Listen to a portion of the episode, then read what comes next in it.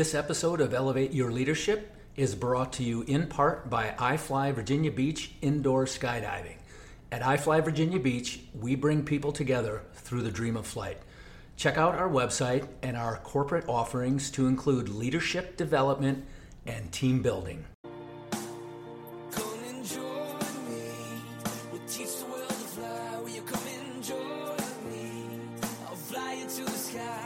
Welcome to the Elevate Your Leadership podcast series with U.S. Navy Special Operations veteran, CEO, and hockey fanatic Bob Pizzini.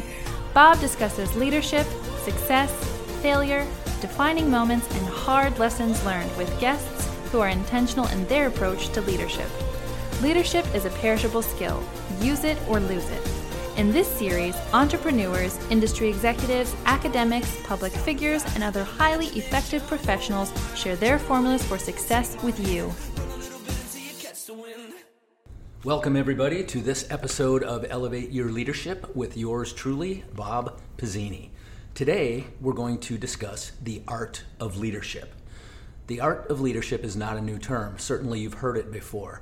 However, the way you define and apply the art of leadership may be different than the way I define and apply the art of leadership.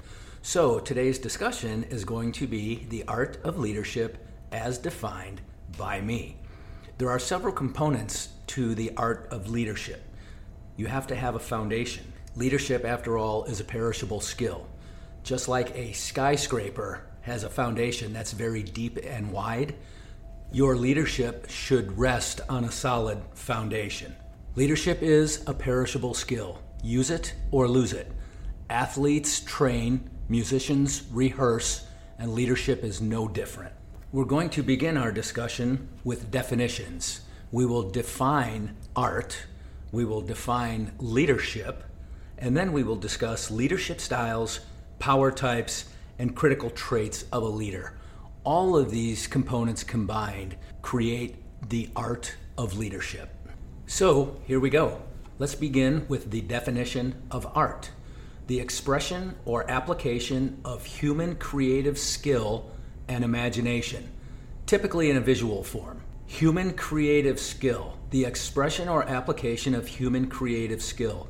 Certainly, there is human creative skill at work as we apply the art of leadership. Next, let's define leadership. The dictionary, the Oxford Dictionary definition leadership is a noun, the action of leading a group of people or an organization. I love the Air Force's definition. The Air Force defines leadership as the art and science of influencing and directing people to accomplish the assigned mission. John Maxwell defines leadership in one word influence. My personal definition has two words enabling others. I think it's important that leaders develop their own personal definition of leadership so you know when you're leading as opposed to doing something else. My full definition is leadership is enabling others to achieve their objectives and requires comprehensive awareness developed through experience, education, and training. I believe that to be a good leader, to be an effective leader, you have to have the requisite level of experience, you have to have formal education, and you have to have attended many, many training sessions over various topics over the course of a career. Training topics include trust, communication, culture, climate. How do we build trust, for example? What happens when trust is lost? Do we have blind trust? How do we regain trust? Training comes in many forms, and I've just laid out a few examples. Okay, where are we? We're talking about building a foundation, and that foundation has to be deep and wide, and that foundation consists of your own personal definition of leadership. Some organizations call your personal definition of leadership a personal mission statement. Call it whatever you want, but make sure you have one. Now we're going to talk about the various leadership styles and power types that leaders rely upon to lead effectively. When I talk about leadership styles, you can Google what are the best leadership styles, and you're going to see the seven best, the eight best, the 12 best, etc. You're going to see a lot of leadership styles that you've heard of, and you're going to see a lot of leadership styles that you haven't heard of. Whether you subscribe to the three, the five, the six, the nine is not the most important thing. What's important is you pick the ones, you pick the leadership styles that most align with your level of comfort and your personality, your personal brand. Once again, leadership is a personal brand, and you need to build it very deliberately to have the greatest effect over the greatest amount of people. Some examples of leadership styles servant leadership. I personally don't believe servant is a style. I think servant is a critical trait. We'll talk more about that later. Autocratic, laissez faire or hands off, transformational, transactional, bureaucratic, authoritarian, participative, delegative, situational, pace setter, visionary. There's many, many leadership styles. I personally subscribe to visionary and coach as my primary go to leadership styles. What is a visionary? A visionary is somebody who has a grand vision, a broad vision, and communicates it very effectively to your team. This gives your team something to rally around. It gives them a sense of direction, it gives them a sense of belonging, and if you have a bold vision, it gives them a sense of excitement. My second leadership style that I'm very comfortable with is the coaching leadership style. Now, I happen to coach high school hockey. I'm a trained coach, both in sports and in professional development in executive development, and coaches bring out the best in people. Coaches aren't the best at whatever the activity is. Coaches reach inside and they bring out the best in people. Coaching is one of my absolute preferred leadership styles, and it aligns very well with my definition, my personal definition of leadership. Once again, two words enabling others. So I can use the coaching style of leadership to enable others. Strategic is another leadership style that I subscribe to. Now, some people don't think the strategic leadership style is really a leadership style, rather, they consider that to be a trait or a tool that a leader can use. But I think at three different levels the strategic level, the operational level, and the tactical level. And those are also the three levels of warfare um, from my military background. At the tactical level, that is the gunfighter. That's the frontline troop. In the business world, that's your customer facing teammates, your customer facing employees. At the operational level, you have your vice presidents, you have your management team, you have people who enable the tactical level to accomplish their objectives. And at the strategic level, you set direction for the organization, set direction for the team or certain members within the organization. So for me, to be well rounded as a leader, I have to think strategically, I have to think operationally, and I have to think tactically.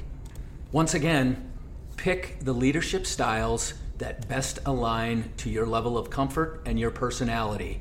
And keep those leadership styles in your conscious mind and deploy them when you need to. Now we're going to talk about power types. Just like there are various leadership styles, there are also various power types. And again, if you Google power types, you'll find the five best, the six best, the three best. It's important, just like with leadership styles, you examine power types and de- determine which power types work best for you. Once again, they best suit your personality and they best suit the situation. Legitimate power, coercive power, expert power, informational power, power of reward, connection power, referent power and on and on and on. Legitimate power, for example, is your position. It, some people call it uh, positional, some people call it permissional. But legitimate power is your title. You are the CEO, you are the vice president of this, you are the general manager. People recognize you as an authority based on your position. It's dangerous to rely on that solely as a power type, however, so be careful.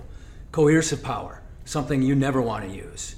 Threatening. Who likes to be threatened? And think back to the people that you work for. When you were threatened in the workplace, do this or else. If you don't do this, then, and there's a negative consequence. Who likes that? Yes, it's a tool that unfortunately sometimes leaders feel compelled to use, but that's the last tool I would ever want to use. Power of reward a bonus structure, employee of the month, employee of the quarter. Recognition is a component of reward. And I think that's a very valuable power type for you as a leader if you use it the right way. And it's something that I would very carefully consider. It's something I keep in my conscious mind. The last one I'm going to discuss is referent power. And referent power is quite simply you thinking about a leader that you respect and admire and you acting in the way that that leader would act. So you are personally referring to that person that you admire. And zooming way out to international diplomacy, the United States has four instruments of power that the U.S. uses when conducting diplomacy. Those instruments of power are diplomatic, informational, military, and economic. So the acronym is DIME, D I M E diplomatic, informational, military, and economic. Those are the four primary instruments of power that the U.S. uses when conducting international diplomacy. All right, so in building our foundation, we have a personal definition of leadership. We have leadership styles, we have power types. Now we're going to talk about critical traits of a leader, what I call the critical traits of a leader. Now, again, you don't have to agree with these traits. You might have different critical traits. Once again, leadership is a very personal brand. But the first critical trait that I believe firmly in is being a student, being a lifelong learner. Somebody teach me something. The newest member of your team certainly could teach you something. And as a leader, I seek the opportunities for people on the team to teach me something. Even if it's something I'm already familiar with, give them the opportunity to tell you what they do. Let them tell you how much they know about their job, how good they are. You're actually empowering and you're building a very positive culture by doing that. Be a student leader. I heard a story of a 10th degree black belt who shows up at the dojo wearing a white gi and a white belt. And he says to all the students, Somebody teach me something. I found that to be very beneficial over my career. The second critical trait flex and adapt.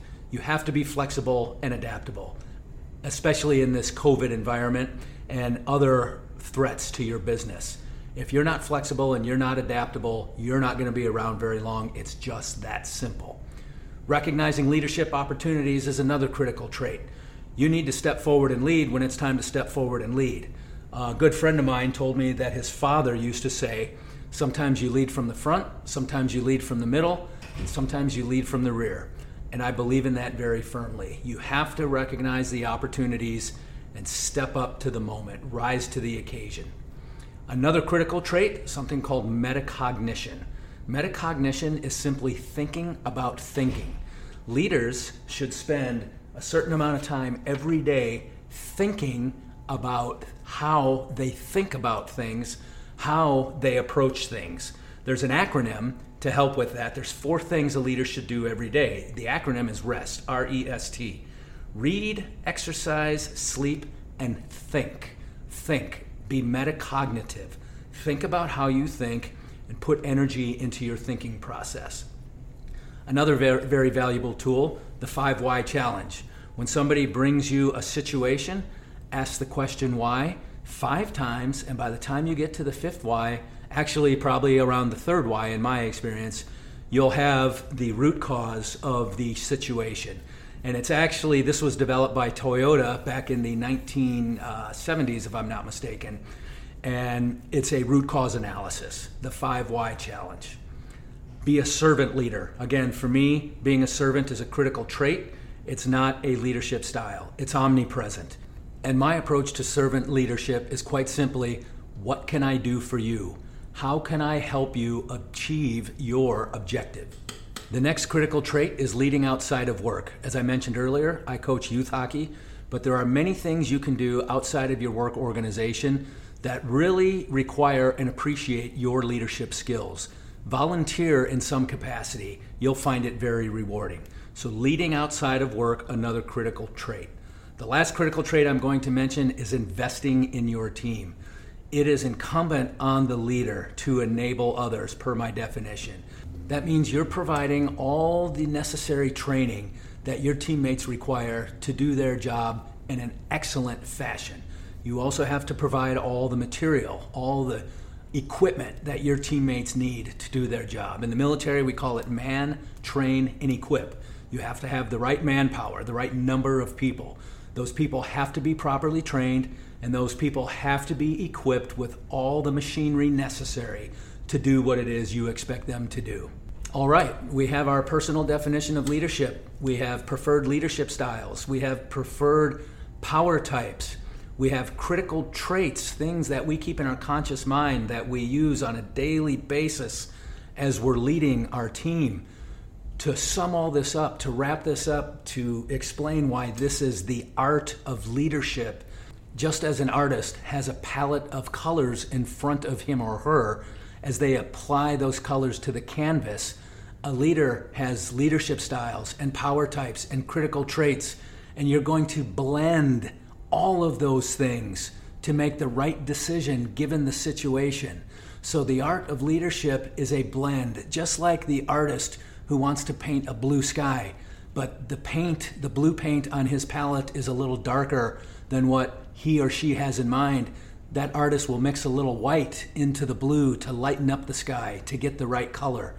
So does a leader mix leadership styles and power types and critical traits to lead your team properly, to make the right decision, to set the right example, to have high culture, to bring people into your organization who have high moral and ethical character.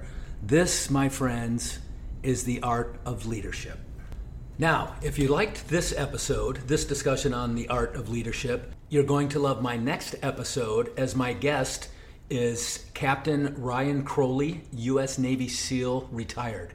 Ryan will discuss the art of leadership and how he applied leadership throughout his military career. This is going to be a great discussion. Once again, my next episode will be the art of leadership as discussed by U.S. Navy SEAL retired Captain Ryan Crowley. We'll see you then. Thank you for listening to the Elevate Your Leadership podcast. To contact Bob directly or to learn more about how Bob can advance you and your organization through leadership training, team building, executive coaching, and public speaking, visit robertpizzini.com. Robert, P I Z Z I N I.com, and connect with him on LinkedIn.